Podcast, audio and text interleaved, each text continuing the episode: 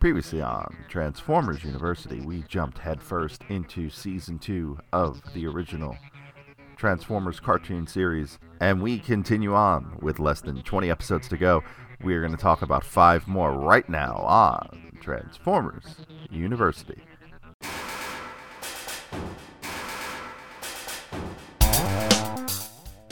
Hello, my friend, and welcome to episode number 37 In a row? of Transformers University. I am your host, Anthony Brutali, and in this episode, we are going to be joined by a number of special guests as we talk season two of G1, episodes 31 through 35, and that is overall episodes 47 through 51. But first, before we get into the cartoon episodes, one, want to thank everyone who is signed up for our Patreon over at patreon.com slash tfuinfo. You know who you are. So big shout out to you. And if you'd like to join up, it's less than $8 a month.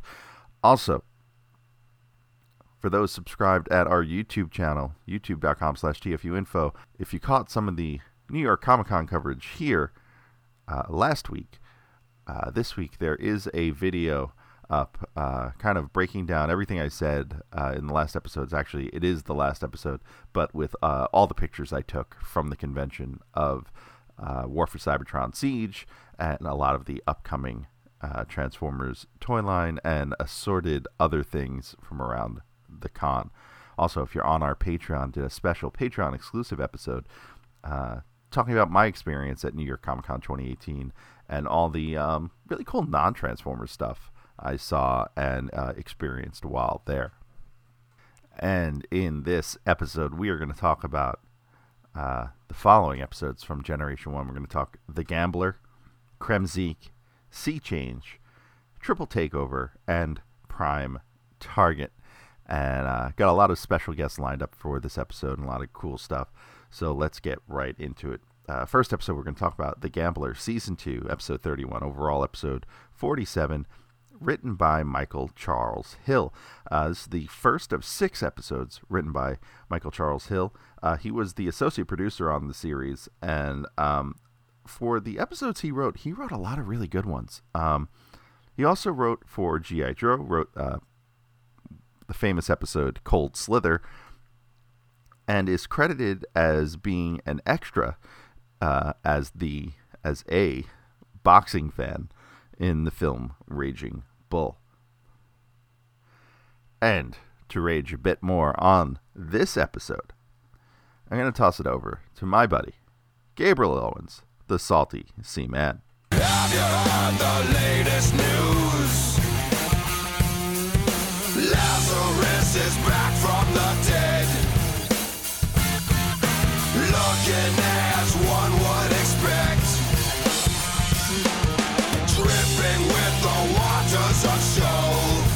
Hey folks, Salty Seaman here. Going to review uh, the episode The Gambler here into uh, some of the better parts of season two. And quite frankly, I'll say probably the series as a whole. Uh, you know, we all love the show. We grew up on it. You know, my nostalgia for it blinds any most of the flaws of the show. I can recognize them, but I overlook them or just enjoy them for what they were. But there are a handful of episodes you can always say, "Hey, look, this is like a really good show."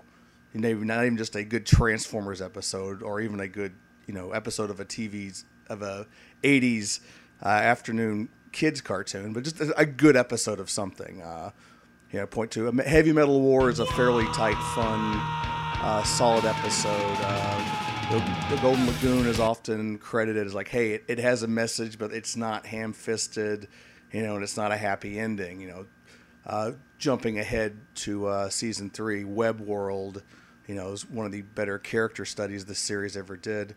And another episode that gets brought up a lot is this episode, uh, which is more just it's just strong in the sense of being a good sci-fi adventure. This is uh, one of those episodes where being a transformer kind of takes a back seat to just being a character, and uh, it's one of the reasons why this episode is so well remembered. This episode is uh, actually a direct follow up to the last episode I reviewed, Child's Play, although it aired much later, as obvious by the uh, it is even on a different show. Uh, I you know don't, unknown if they meant to run them back to back in this, you know, order of production or time or whatever caused them to uh, have a, a slip in schedule, perhaps. But regardless, this uh, we've had several episodes since, and uh, now we're getting back to, you know, at the time we just figured they just got home, and now we thought, oh, there was more to the story than we thought. And uh, we start off with again, Perceptor took a toy, a toy rocket, and through a miracle of his intellect and scientific ability, crafted a working rocket ship out of it. And when it starts having mechanical difficulties, they immediately begin crapping on poor Perceptor. Again, ignoring the fact that he built this thing probably with no help from anybody, has been keeping it uh, flying through space. And the second there's issues, you know, they're treating him like the janitor. Uh, this poor Perceptor. Uh, so the Autobots get captured by this uh, slave trader uh, out in space. Uh, Smokescreen manages to escape getting caught in a cage, but he uh, realizes he's outgunned. Uh, he doesn't have much chance to. if he wants to save his Autobot bros, you know, he, he's got to work over this this huckster, you know, slave trading, a, a gambling addict. And we find out Smokescreen, who, you know, haven't had a lot of personality given stuff thus far. And of course, this is his big episode a bit of a rogue, a bit of a, a Han Solo type, if you will. Uh, he has built in uh, devices in his wrist for cheating at gambling, which goes on to a part of this episode's bigger theme. Uh, gambling is cool, kids. It's even cooler when you cheat. Uh, so he just casually uh, shrinks down the other Autobots and keeps them in a cage, which is eerily a weird throwback to Child's Play and also a guy casually throwing around pretty powerful uh, weaponry, which uh, again adds to this episode. This is, uh, you know, we're not in Kansas anymore. These aren't, you know, the local rubes, the humans. This is, you know, outer space. There are people are contemporary size who, you know, can put up a fight against the Autobots, which is, uh, you know, it's, it's it, it, it makes it a more interesting story. Uh, there, there's definitely a divide between the idea of Transformers on Earth, which is essentially the Autobots playing a, a game of don't trample the wildlife, while the Decepticons don't give a crap about the wildlife, and that, that kind of becomes the the the forever battle there. And most anyone who writes on Transformers for any length of time eventually abandons that story, and we end up doing space stuff like this. You saw it in the comics. You saw it. We see it here, like already by season two. Uh, just just about any any time they can get away from that storyline, most people seem to choose it, and uh, you get fun episodes like this. We get a, a moment of weird size issue here as uh, uh the uh, the slave trader guy is essentially the same size as Smokescreen. Smokescreen transforms into his normal uh, uh, car mode, but the guy just gets in with no problem. Uh, this is, of course, a long-standing uh, just weirdness of the scale and exactly how it works in Transformers. But This one's just straight up cheating, really. We get a nice little uh, name drop to one of the sci-fi uh, godfathers, Isaac Asimov. But but go see Asimov over in the Ted Quadrant. Uh, very obviously, the writers having a lot of fun with this episode, which uh, part of its charm is you know the the effort obviously put into this on the writing side. Now, I had to look it up. I I wasn't catching uh, the character's name. It is Bosch. We uh, also first meet Slizardo here, who, uh, strangely enough, uh, would become a somewhat recurring character in the third season. Uh, of all the characters you think would become recurring, he he was an oddball, and actually had like you know a continuity tie back to season two. It was it, it was quite interesting, especially for uh, this show. So we get to Smokescreen's going to use his little uh, gambling cheating device to, uh, you know, rip off the casino in order to save his uh, Autobot friends from robot slavery. Uh, pretty funny little scene. It's I it's I've never it's it's a slot machine, but it's like he's betting money against it like it's blackjack or poker. I don't know how this game works, but for some reason they use the uh, card symbols like you would see on a Hoyle deck, so that that's fun as well. But he gets, but one of the underlings of the casino boss catches him cheating, and basically he breaks the bank and loses all his money. Uh, in all honesty, he gets off pretty lightly for getting caught cheating. Uh, imagine the scene in Casino where Ace Rothstein catches the two card cheats, you know, and then that stuff still goes on in Vegas to this day. Uh, so yeah, he gets off a little light here. So the Autobots uh, are being fed to the lions, essentially uh, the old Gladiator combat uh, plot line. Uh, it's cool. Remember, Optimus Prime is one of these guys, and he's just basically there, which is really fun.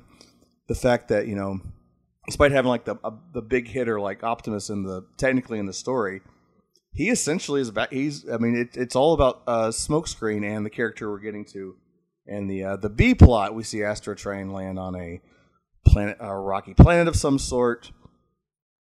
Dirge and Ramjet walk off, uh, and then we we first meet uh, character who only shows up once, but became a uh, huge uh, fan favorite and has now shown up many se- several times since. Uh, DevCon, which uh, interesting, uh, not even a point of contention originally. It was assumed the pronunciation of his name isn't great in the episode, and most heard DEFCON, which makes sense. You know, if you think DEFCON one, DEFCON two is a you know nuclear uh, the nuclear threat levels of the United States. It's, it's a cool transformerish name. DEVCON really doesn't kind of mean anything, uh, but uh, I believe the script for this episode was around, and like no one had really picked up on it. It wasn't until I believe the 2005 uh, BotCon comics, where DevCon shows up in print for the first time, and they explicitly use that spelling, and there, there was a backlash. A lot of people refused to accept that as his official name for very probably to this day, uh, insisting in the episode they it's as DEFCON. That's what it is. Dag Dagnammit. I'll hear no more about it, but he is officially DevCon. So we get uh, DevCon's backstory. Of course, he is an Autobot. He's wearing the symbol.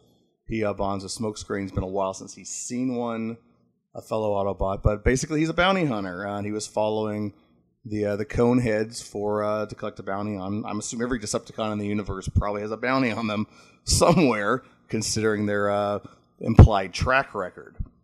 Now, here's a really interesting point. In fact, uh, Dirge and Ramjet uh, come to uh, shake down this uh, mob boss, and we find out there's someone even more sleazier in the galaxy than this casino mob boss character, and it is in fact Megatron, which is uh, which is a great, great little bit. They never, to my knowledge, follow up anything on this as Megatron being involved in like Vice and you know it makes sense, especially for his character. Like it's kind of a uh, so like they, it's like a protection racket, which totally makes sense. Uh, something for Megatron to do, and it certainly seems to work.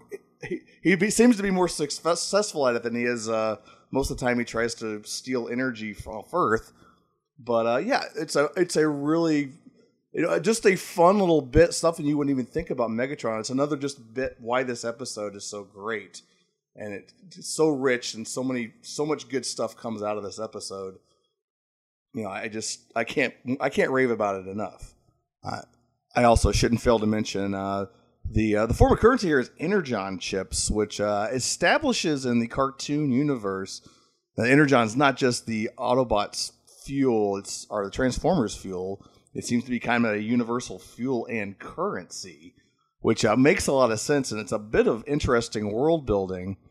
Uh, you know, I believe pretty much everywhere else, Energon uh, ends up just being a transformer specific fuel. So I, I actually kind of like this interpretation better. So we end up with a, I don't know, hilarious scene to me. They throw in uh, Optimus Prime, who, uh, you know, going by this, you know, we kind of grasp is probably one of the greatest heroes in the galaxy uh, you know, he, he, would be a well known figure, one would assume. Uh, no fanfare, he's just a Autobot. So that, that that's kind of funny in in, in of itself. Uh, we also see people uh, taking bets mid fight when Prime starts uh, whooping some butt, and I think that's a thing you can do. And I'm really not a gambling guy, but it just seems excessive. Like you know, at some point, all bets are you know all bets are off, all bets close, right? So who's take? There's some weird side action going on there. So Smokescreen's seen enough of the matches, even though he seemed to be enjoying himself. again, it's kind of giving him a, a roguish aspect, you know. But uh, but eventually he's like he's seen enough. He's gonna he drives out of the uh, he, he walks out of the arena and drives back into the entrance where the uh, the fight's going on and. Uh, you know, uh, special power alert here. Uh, I think it's one of the couple times we do see Smokescreen use his special ability, which of course is that of creating screens of smoke. The everyone starts coughing. It's all chaos. Uh, people, of course, start robbing the money till because this guy has not got it locked up, nor has any decent security. I mean, you can't really feel for these guys. They're they're no wonder Megatron's riding his butt. He's pretty incompetent as uh, Smokescreen and uh, Bosch are escaping, uh, the uh, Lord slash casino boss uh, send uh, Dirge and uh, Ramjet over to uh, to stop them. They end up we end up in a chase. Uh, they end up blowing Smokescreen out of the street. He turns over. He's a wreck. And we get just a, little bit of a bromance here. Uh, Ramjet's like, let's finish them together, and it's just it's said with such love and uh, you know there's so much going on in this episode just so many little fun bits and of course uh, devcon comes in for the save we also see the uh, the coneheads uh, know devcon by sight and are scared crapless of him uh, it's it's one of those things is like you know why has optimus prime not recruited this guy yet and better yet why ha- we never see him again uh, so there's a reason he becomes a favored character. He is the epitome of cool, especially you know to a you know nine year old me or you know millions of other kids watching. You know that really really love this episode. However, DevCon has to uh, explain to Bosch what Decepticons are, while elsewhere they seem to be a fairly known, well-known commodity. It's it, the, it there's there is some inconsistency here you know, in fact, that you know, Megatron's name kind of you know shakes people's knees, but then this guy doesn't know what a Decepticon is. And it's also uh, kind of a running thing in here is you know the very idea that there are two separate species, the uh, Decepticons and Autobots, because they're rarely do we hear them use the proper term for their race as a whole, Transformers, in the show called Transformers. I think you can count on both hands the amount of time they ever use that term, which is, you know, I think Ann has talked about before, and it's something we could probably go into in, in greater detail. But yeah, it just that, that that was a weird bit of exposition no one needed, and it made him look really really dumb. I I, I don't I, I never I didn't get that little bit. So we get a battle of the Autobots are uh, zombies, basically. Uh, yeah, the, the, the, way these these these alien races can like really you know incapacitate Transformers is a, a, a kind of a big reveal in the uh, the story arc as a whole. But uh, regardless, they they are loading up Astrotrain with all this energon. Uh, Devcon and Bosch and Smokescreen show up uh, to uh, fight for them. Uh, we, we, get Slizardo switching sides, and this will not be the last master we see Slizardo serve. Uh, and there's a really, really bad animation error where uh, Bosch is coming forward and Slizardo is, I guess, supposed to be fading into the background, and the cell is just really, really off. You know, mostly when I'm watching these, I'm kind of watching, trying not to really notice the, you know, animation mistakes. There's always a bunch, but that one was just really, really bad. Kind of stuck out to me. Uh, fun bit: Astrotrain names his uh, gun Now, prepare to meet my friend, Mr. Ionic Displacer. Unfortunately, the uh, the tech spec does not say Mister, which it, I totally should. But I remember hearing that line and going, actually going to check my tech spec uh, of Astrotrain, which I had laying handy near me on my desk. And sure enough, that is the correct gun he was carrying. I, for some reason, as a kid, that tickled me. Uh, we get uh, the smokescreen uh, once again uses his power, uh, runs the Decepticons off. Uh, the Autobots are saved. Uh, we get a big reveal here. It was kind of weird earlier in the uh, the episode. Smokescreen transforms to, of course, cover better ground, trying to get back to save the Autobots, and Devcon just kind of runs behind him. And it seems kind of weird since we see at the end he has an alt mode. He is a uh, almost a sweepish, uh, scourgish kind of space shuttle. But they didn't. They they held off on that reveal to the end for I'm assuming on purpose. Which is kind of weird. But uh, he ends up taking uh, Slizardo with him. They become uh, partners. We assume. Unfortunately, we never see them again. Uh, well, we see we never see Devcon again. We do see Slizardo again, but uh, spoilers. It's uh, apparently something went wrong there.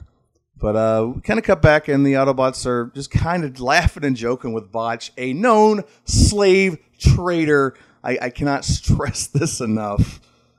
But uh, so much so, uh, uh, Optimus agrees to take the Autobots on a what we assume is a hangover esque debauched time in this.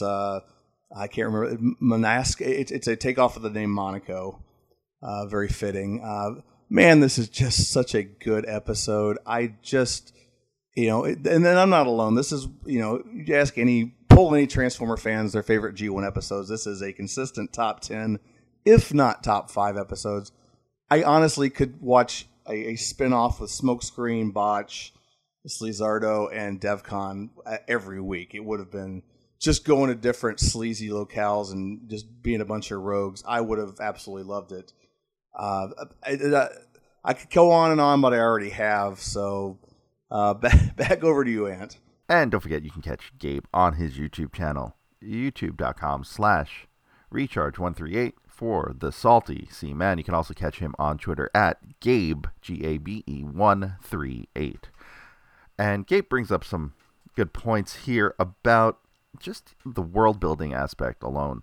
Uh, as far as the season two stuff goes, this is a good period right here, these five episodes, in terms of world building. Uh, one of the things he didn't mention, and, and this goes to the world building aspect of this episode, no Megatron. Uh, second and uh, final time we will have a episode before season three that does not have Megatron involved in it. Uh, and so you know that that goes to show that there was more out there that the writers were building a bit of a rogues gallery and i really i really dig that aspect. And some of these episodes uh, that we're going to cover today are varying in quality but they all kind of follow that through line of megatron is not the only risk to the autobots and to uh, this world that the transformers live in a couple of other notes about this episode. Actually, a lot of notes about this episode that I have, uh, but not particularly story related. Going back to the writing of this episode, this episode was written by Michael Charles Hill, and he actually converted this script from an episode of Challenge of the GoBots, and uh, an episode called Game World that he had originally done for that series. And uh, there's some stark similarities. They're not David Wise level of similarities, but there are similarities, uh, such as uh, the GoBots uh, start off this episode in a space battle and uh, begin to have their power drained from their ship and then are captured by someone from the game's world who uh, brings them to an evil lord who rules over the world and decides to pit the renegades and guardians in a gladiatorial combat. Uh, so there there's certainly a huge similarity between the two episodes. They're not exactly the same. There's not repeated lines a la David Wise, but there are um, a lot of set pieces and scenery that feel very much the same. Also worth note of this episode are the new characters and people we meet within this episode. As Gabe uh, mentioned, Devcon, uh, one of the uh, more mysterious Autobots that has uh, had legend grow around him over the years. And uh, according to Michael Charles Hill, that uh, that character is somewhat inspired by Boba Fett from the um, Star Wars films. Also, a little more from Michael Charles Hill, and there's a great interview on the Cybertron Chronicle uh, with Michael Charles Hill about this episode and all of the other episodes he wrote. Uh, but we will focus on this one. If you want to find out a bit more and see the exact quotes, uh, Google that up because uh, there's a lot of cool stuff there. Uh, Slizardo uh, is a character inspired sort of by Peter Lorre. Uh, so not only Cosmos's voice, as we mentioned in a previous episode, but also Slizardo himself, inspired by Peter Lorre. Bosch uh, was named after a brand of spark plugs that Michael Charles Hill had uh, just picked up. so uh, if you're familiar with Bosch Auto Parts, uh, that's where the name comes from. And Lord Gaikini, who is the uh, the Lord of this world, who's paying money to Megatron. there's an interesting story there behind his name. Everyone in the show says his name wrong. It's actually Lord Gaikoni. Um, and the name is an amalgamation. so Hill was hanging out a lot with Flint Dille, uh, who is uh, the uh, writer uh, on Transformers, and we'll talk a little bit about him in one of the upcoming episodes, but uh, also a writer on G.I. Joe. Uh, him and Flint Dille were hanging out a lot at David Gygax's mansion. Now, David Gygax is the creator of Dungeons and Dragons. So they were hanging out a lot at his place back when uh, they were writing these episodes. So the name is actually a combination of David Gygax's last name, that's the guy, and David Marconi, who is a writer also on G.I. Joe, wrote G.I. Joe the movie. Uh, so the name should be Guy Coney, but everyone in the show says Guykany. And that takes us to the next episode in this batch, and that is season two, episode 32, overall episode 48, Kremzeek, written by David Wise. And there's an exclamation point at the end of Kremzeek. Uh, and this one is definitely a David Wise specialty. Uh, we will get into that a little later on. This episode starts with uh, Megatron working on something in a lab. Uh, Starscream is nagging him, and then out comes Kremzeek uh, who speaks by saying his name. Uh, so technically makes him the first Pokemon. Uh, he's an energy creature and he infects computers. And Megatron has decided that this is all he needs. Yes, Kremzeek, you will be my ultimate weapon against the Autobots. so Megatron places Kremzeek into a circuit trap uh, that's what he calls it. And he flies inside of Thrust uh, to drop off the package uh, at the Autobot base. Uh, it's interesting seeing Megatron flying inside one of the seeker jets. I don't think we've ever seen that before, and I'm not sure we'll ever see it again. Uh, by dropping him at the base, uh, attacks the Ark and the Autobots.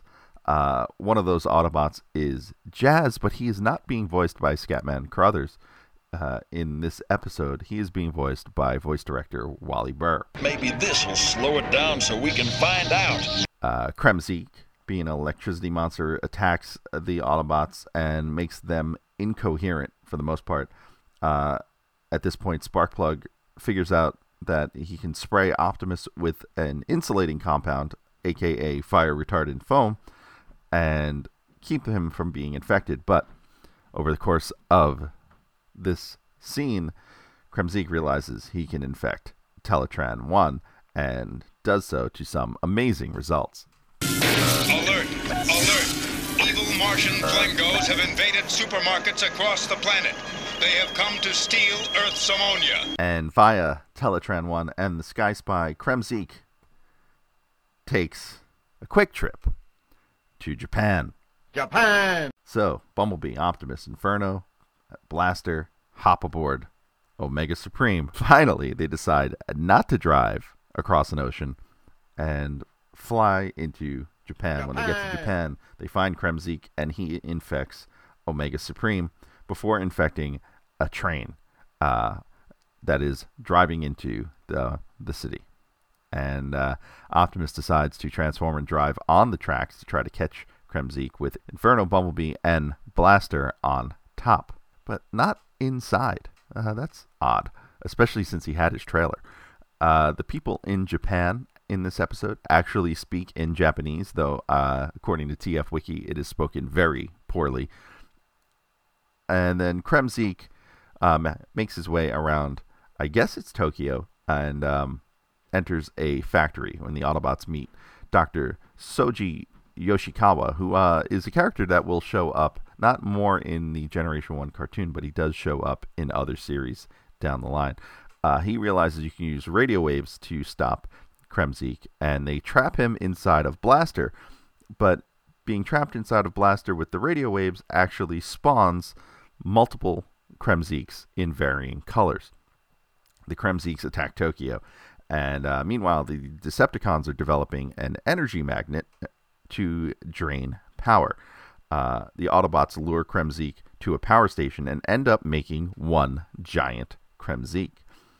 Uh, the Decepticons then drain all the power from Tokyo using this energy magnet, and Blaster has an idea to send Kremzeek to the energy magnet. And Optimus Prime, he's kind of a jerk about it. Blaster, you finally came up with a plan.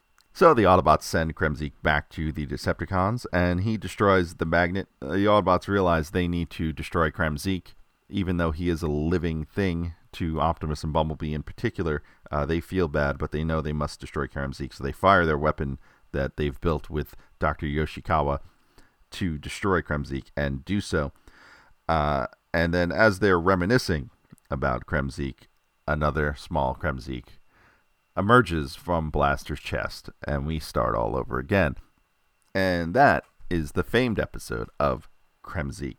Now, there's a bit of a legacy to this episode. The Kremzeek uh, character did get an official little toy with the original masterpiece Megatron in Japan. Uh, he also exists inside of the current um, mobile game Transformers Earth Wars as a power up feature and exists in multiple colors in that game, and each color Kremzeek does something a little different. And this, being a David Wise episode, means we're wise. And so this Kremzeek energy monster idea is one of the things that is a big piece of David Wise's bag o tricks as a writer. And oh boy, has he used this concept many, many times. Uh, if you recall back to the beginning of uh, season two, we covered an episode called Day of the Machines, where uh, David Wise recycled part of a Masters of the Universe script that he had written previously, also called Day of the Machines. But that episode also included an energy monster that went inside of the computer system, much like Kremzeek. Uh, but it doesn't stop there.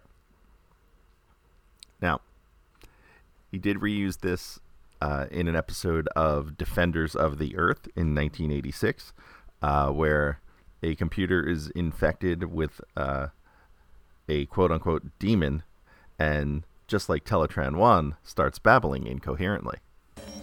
One moment. One moment. Oh, the mountains. Oh, the sea. Crimson. Sometimes like fire. Dynak, what are you talking about? It appears our Dynak has fallen prey to this computer demon as well. But the comparisons don't end there. Uh, David Wise also reused this in an episode of Teenage Mutant Ninja Turtles and an episode of The Mighty Ducks.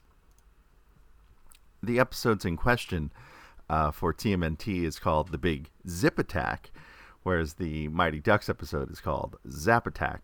Uh, both involve uh, a creature. For TMNT, it's a little alien uh, known as a Zip uh, that eats things, eats metal, and then multiplies. And in uh, Zap Attack, it's an energy creature that eventually multiplies. And of course, they have to find a way to bring it back. And uh, so let's do a little comparison. So, in the Transformers episode, this is what it sounds like when the Autobots lure Kremzeek to the power station and he forms a bigger Kremzeek. Here they come.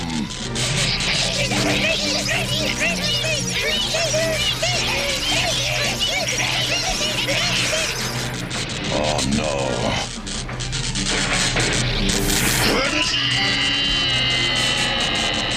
Cut the power!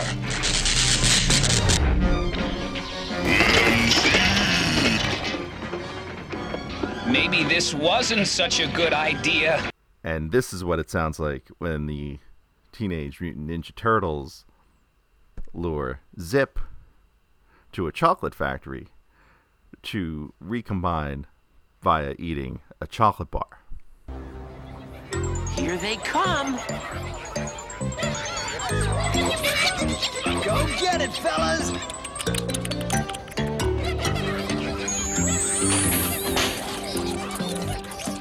Well, you found something those dudes really dig. Yeah, and I bet they don't even save us a bite. There's more to it than that. Watch. Whoa, they're getting it together. Uh-oh. I'm beginning to think this was a big mistake. A big mistake?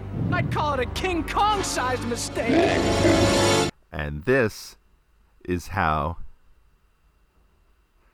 the Mighty Ducks get their energy creature back in the Zap Attack episode. And listen to the device that they use to do so. What's that?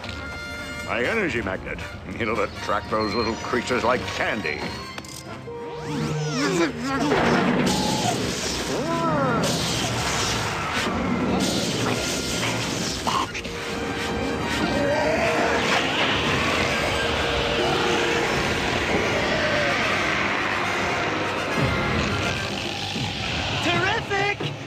turbocharged King Kong on our hands! Oh, but the similarities don't end there. All right, let's jump right to the end of the episode. Here's how the episode for Transformers ends in Kremzeek.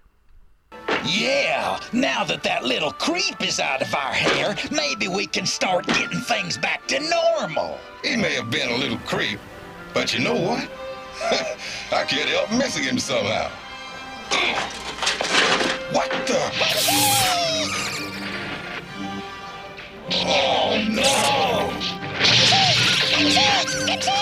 And here is how the episode ends for the Ninja Turtles. But you know, all the same, I'm gonna miss those little dudes. Not me. I'm gonna forget about them and get back to my practicing. Huh?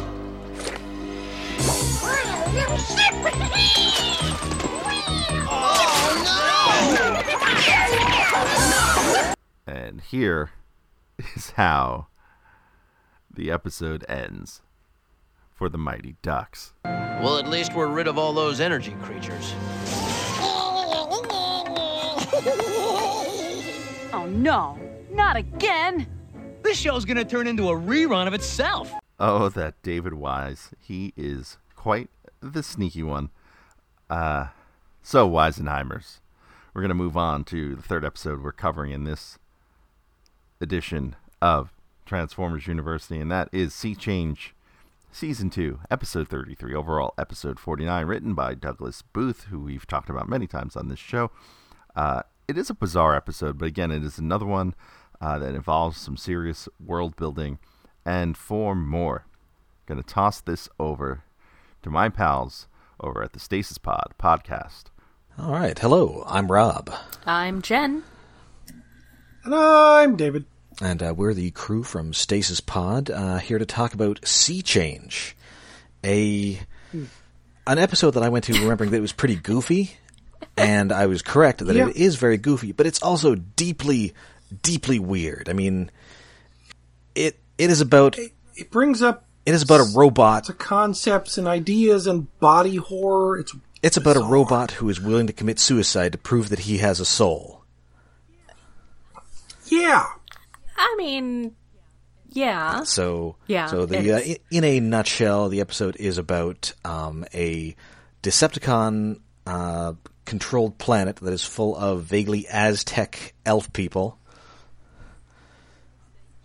Well, yeah, As they tend to be. the Aztec, Toltec kind of, but they're they're named after an actual group of or, or an actual Aztec god. Kind of, it's spelled different though. Yes, uh, Tlaloc. They're the Tlalocons. Yes. And they are ruled by a fat ass Decepticon computer, Deceptitran. I mean, he's kind of mojo-ish.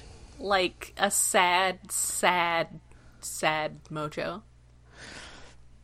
He, he's just this spherical gray and purple ball with two Doctor Octopus tentacles who has a weird accent like so many characters in Transformers and G1. So, uh, so the the Autobots go to help these people out. Um, chief among them, Sea Spray, who I always liked as a kid because I had his action figure, and uh, who is weird because he's the romantic lead on the show, but he also sounds like he's constantly gargling.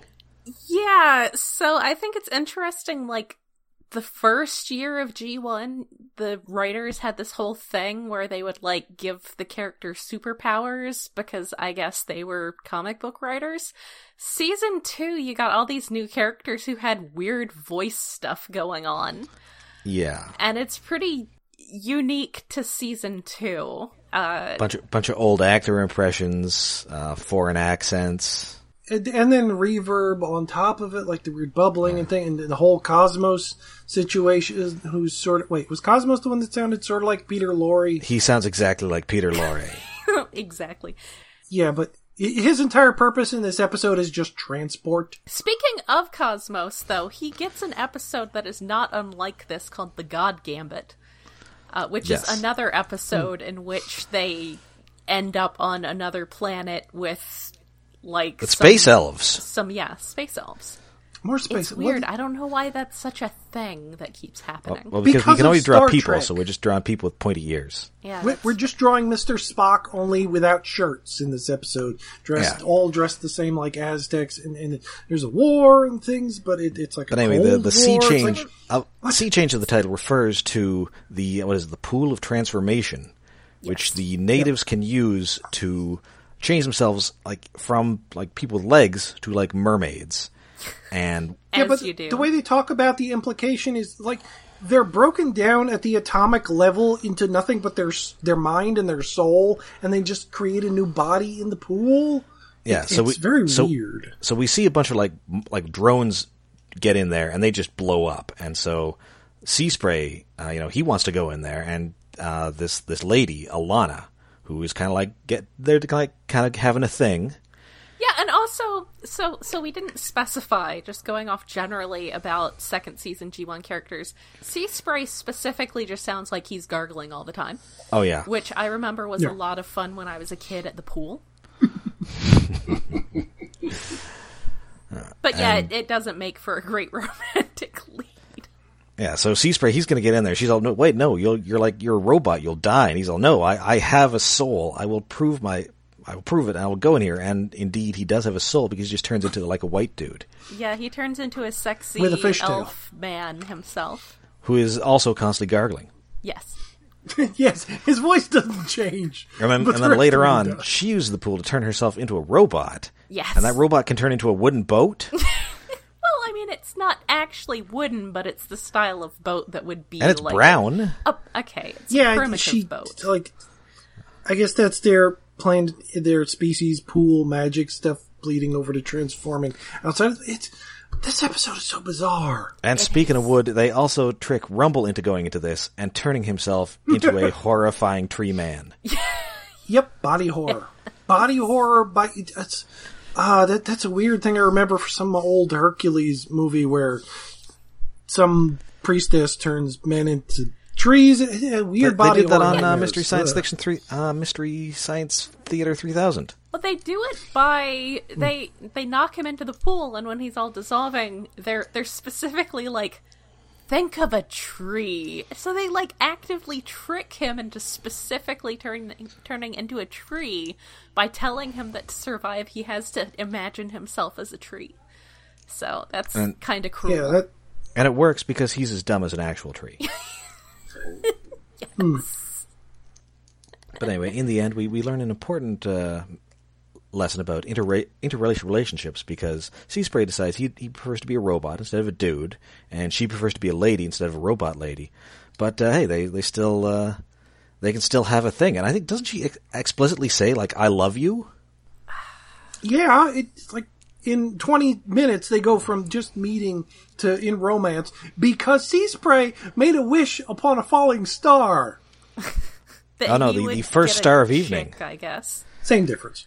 Also, there's there's a theme that crosses between even like the cartoon and the comic books and everything is that any tr- any Autobot who ends up with a humanoid girlfriend is a total dork.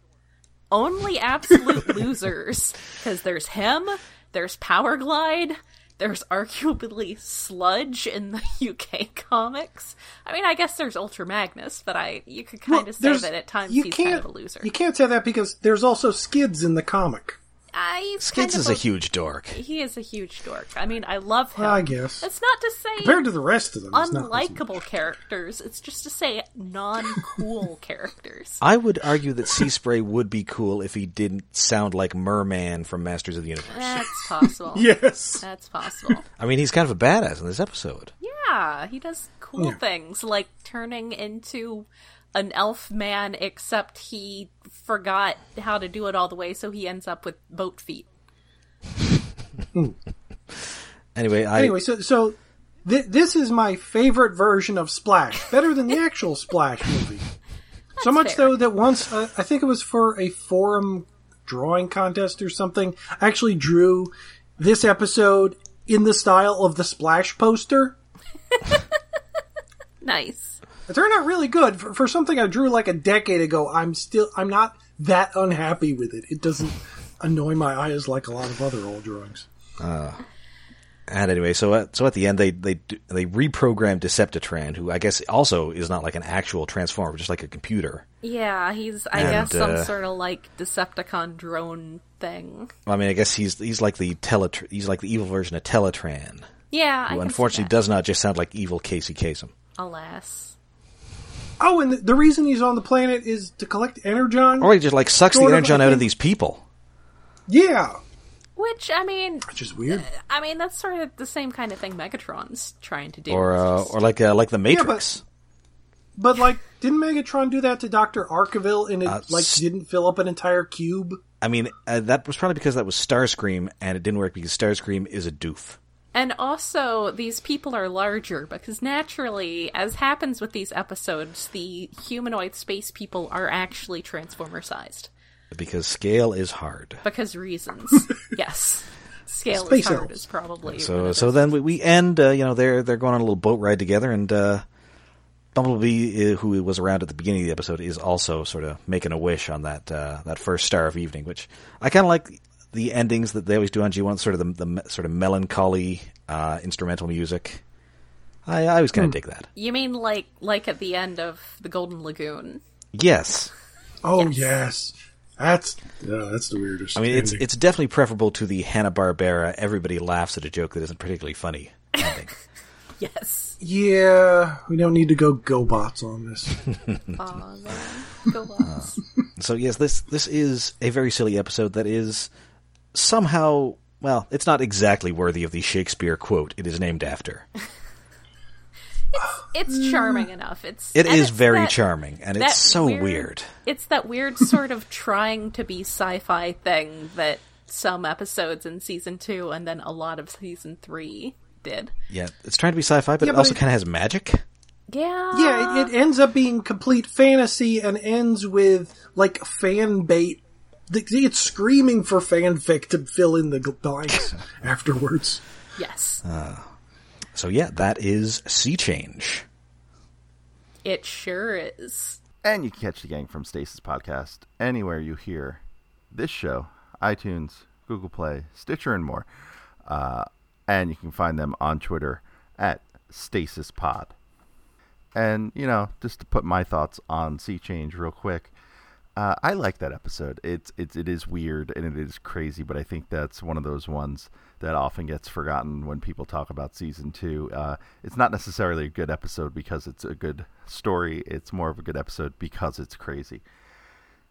And uh, just to tag one thing here, Sea Spray's girlfriend Alana. Um, there's a little bit of a legacy there with her. She is mentioned a few times in the Transformers Earth Wars mobile game, and the latest Sea Spray toy from the Titans Return line features the word Alana tattooed on the inside of his forearm in Cybertronian. And moving from somewhat crazy to absolutely bananas, we're going to go to the next episode, Triple Takeover. That's season two, episode 34, overall episode number 50. Written by Larry Strauss, who we've talked about in a previous episode. He is the son of Mrs. Garrett Charlotte Ray. Uh, this one starts with the Decepticons, uh, Blitzwing, Astrotrain, and Starscream carving faces into the side of a mountain, similar to Mount Rushmore. And the four faces they carve up there are their own, plus Megatron. Eventually, they all shoot Megatron's face into a snarling uh, mouth frown thing, and then uh, the two triple changers convince Starscream that they are going to help him overthrow Megatron.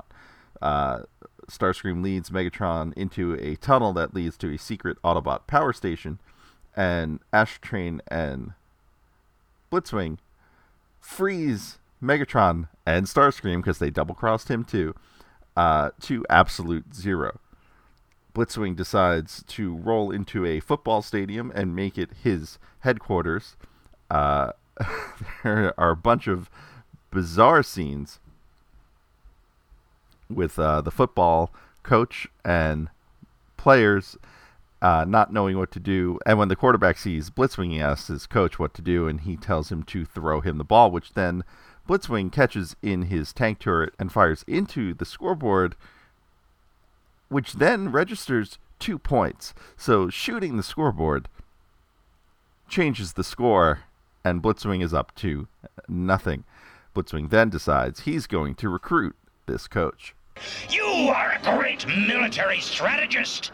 You will be my second in command. Sorry, I've got a contract. Contracts, like traitors, are made to be broken. Over to Astrotrain, who takes over a train station as Astrotrain HQ and attempts to recruit actual trains, uh, and decides so by trying to give them uh, artificial intelligence.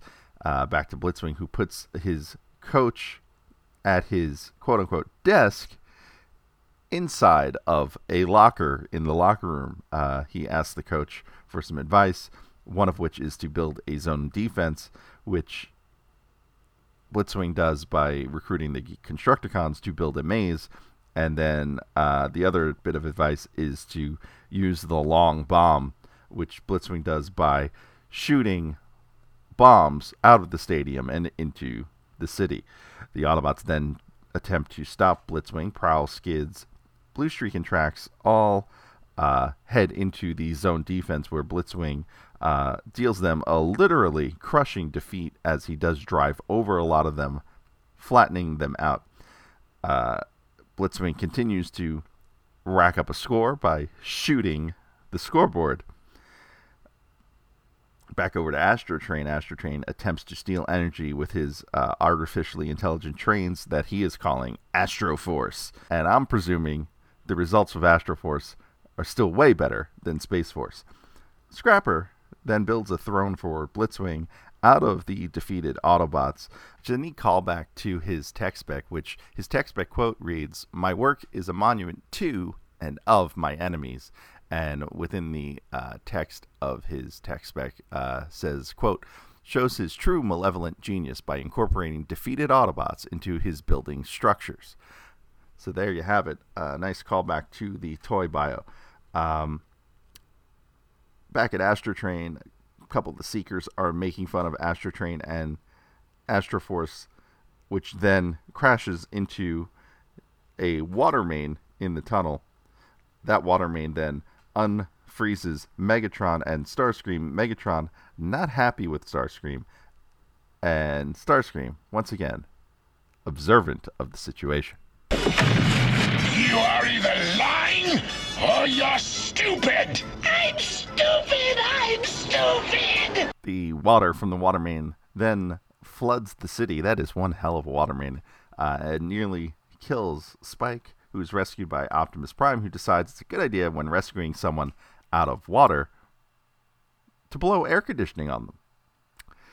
Trailbreaker, who's hanging out on top of a building, uh, decides to use his force field to hold off the flood, and Optimus and Ironhide uh, fix the pipe by freezing it shut uh, with some liquid nitrogen. Blitzwing, uh, back at the stadium, has uh, tallied up a score of 1,569 to zero. Uh, and the Constructicons want their cut from Blitzwing as he had promised them a share in the lead of the Decepticons. He forms Devastator, and Optimus leads Megatron and Starscream back to the stadium. Trailbreaker then sends uh, the trains of Astroforce to uh, the stadium as well via his force field, and the Seekers fly there as water floods the stadium. The Autobots just decide to hang back and watch the Decepticons duke it out, and Megatron resumes command, but Devastator still wants to lead. Eventually, Megatron will win, and the Decepticons will head back to base. The Autobots hail Optimus, and the four that were built into a throne decide to form a throne for Optimus, but that does not suit Optimus's tastes. Thrones are for Decepticons. Besides, I'd rather roll. And from that Decepticon focused episode, we return one more time to uh, an episode that does expand on the Rogues Gallery that the Autobots would face on Earth in Season 2, and that is Prime Target, which is Season 2, Episode 35. Overall, Episode 51, written by Buzz Dixon and Flint Dille. Uh, and this would be Dille's first episode of Transformers that he would write, but he would also go on to write several episodes in season three and was the story consultant for the first three seasons and Transformers, the movie. And here, Flint Dille shares his method to approaching a Transformers script and making a bit different from what everyone else was handing it. I tended to write weird episodes because I edited so many normal ones that I, I was always trying to write an episode that went and did something that uh, other episodes di- you know didn't do. I remember Jay Bacal calling one time and saying, "Hey, you know, I'd like to see a Joe episode where they don't blow up the Cobra headquarters at the end." You know, so you know that's you know we did two like that. And you know, one of those Joe episodes that he did like that was called The Games Master, uh, which many of you might know as the uh, Baroness in a Bikini episode. Uh, that was also written by Flint Dille, and there are a lot of scenes that are very similar from that episode to this episode of Transformers. And for more on that, I'm going to toss it over to one of our students at the TFU.info Patreon, uh, podcaster in his own right, Jason Kirk. The Transformers Generation 1 Season 2 episode Prime Target probably isn't the worst episode of the series, but it might be the most ridiculous. This entire episode defies logic, ignores physics, and features some very obvious animation errors. There are also some really odd edits, which must drive Ant crazy, and some spots where sound effects and even dialogue are completely missing. It's kind of a mess, really. A lovable mess, but a mess nonetheless. The story was written by Flint Dille and Buzz Dixon. Wait, the guy who wrote the God Gambit wrote this? I feel like I'm taking crazy pills! Lord Chumley is a big game hunter who wants to finish his collection with the head of Optimus Prime. No, seriously. Dude has a placard on his wall that says Optimus Prime with the words Mount Head here on it. So, how does he plan to lure Prime to his castle? Yes, I said castle. By capturing other Autobots to force Prime to come and rescue them so Chumley can capture Prime. And how does he capture the other Autobots? Well, Bumblebee and Tracks are captured using hologram decoys of Blitzwing and Astrotrain. Jazz is electrocuted in a car wash, but not a car wash of doom. Beachcomber is captured when he pays to get on a toll bridge. Grapple is captured in a physics-defying cage of fallen steel beams. Crazy pills! Inferno is wrapped up by a fire hose while trying to rescue a fake child from a burning building. And Blaster is literally folded up into his boombox mode by a giant pair of hands that come out of a billboard he is standing below. What is going on here? I don't no.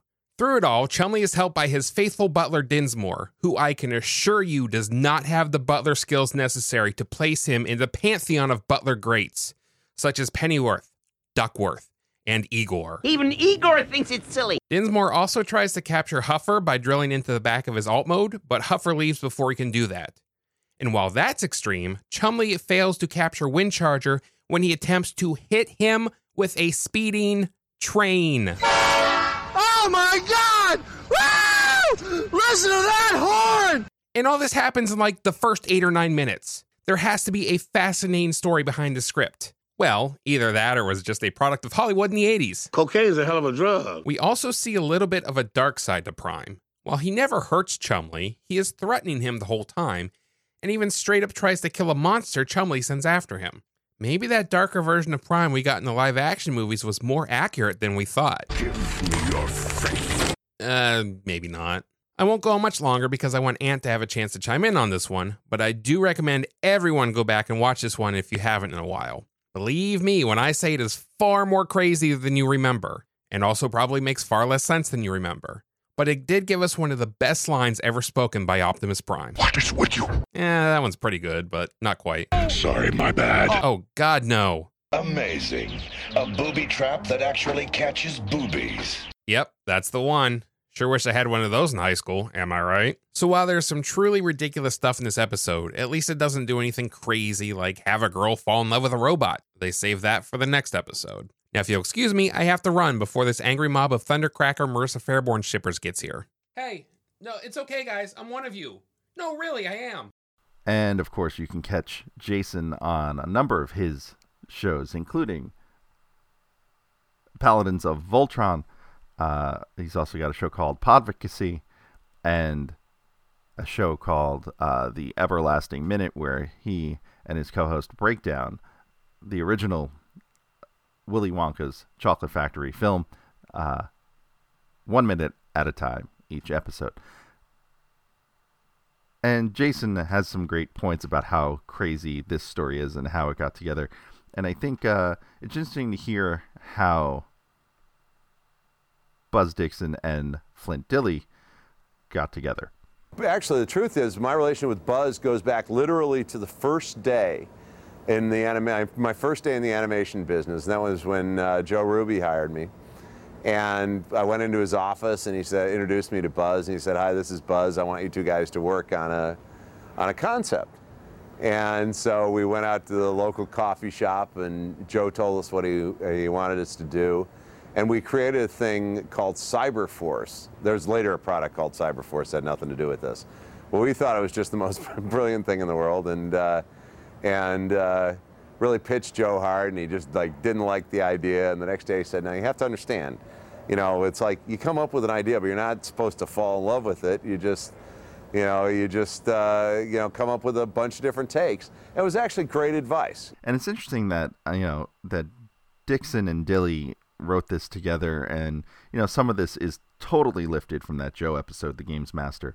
Um, and Dixon himself actually had the idea for uh, Chumley much earlier on than Transformers, and he explains it here in his own words. Prime Target is, is a great example of a character in search of a story. I had come up with a character for, an, for a comic book called Baron Stagar, and the comic book project did not come about, and I just thought, wow, cool character, where could I use him? So I figured, well, let's let's work him into the Transformers because we couldn't we couldn't work him into GI Joe because we had like 80 some characters in GI Joe. So I figured we'll work we can work a human villain into Transformers. What would a human villain do to the Transformers? And I thought, well, he's a baron, he's kind of arrogant and whatnot. Let's make him a big game hunter. Well, let's have him going after the biggest game of all. That was that was a pretty fun story as I remember. It was not particularly deep or emotionally complex, but it was a lot of fun to write. And for an episode that was particularly fun to write for Buzz Dixon, uh, there are a lot of little tiebacks to G.I. Joe and some other Sunbow shows. So this episode starts off with an October Guard plane crashing, and that's established in G.I. Joe. They are basically the uh, Soviet version of G.I. Joe. And uh, we later find out, since there's only one female member named Dana, uh, this was her in the crash plane, which was then stolen by Lord Chumley, which stokes tensions between the U.S. and Russia.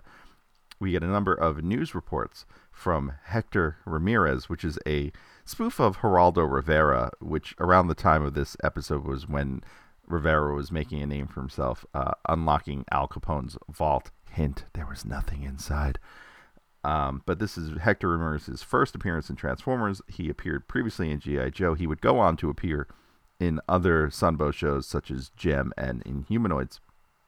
At one point in this episode, he interrupts a soap opera called As the Kitchen Sinks, which all of the Autobots are watching, and you know, for a kids show, this the soap opera mentions people uh, within the show having an affair.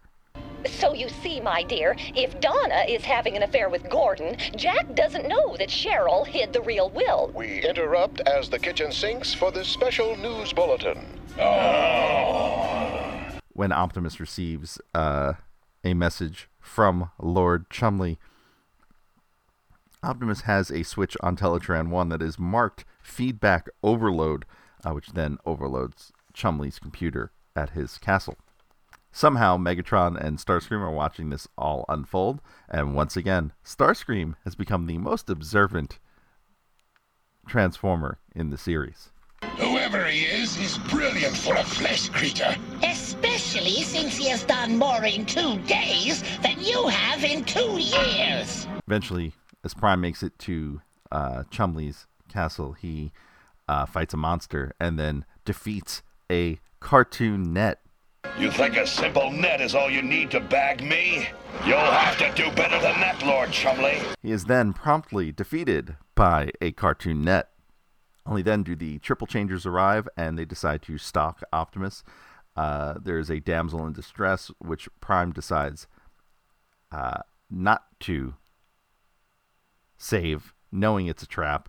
And Lord Chumley drops this phrase Outsmarted by a lorry! And the reason I included that is uh, he used the word lorry, and he's a British character, and, and this that's kind of like the proper use as opposed to the time in the Marvel UK annual where President Reagan, uh, an American, says, I can't believe I'm talking to a lorry, which we discussed back a few episodes ago.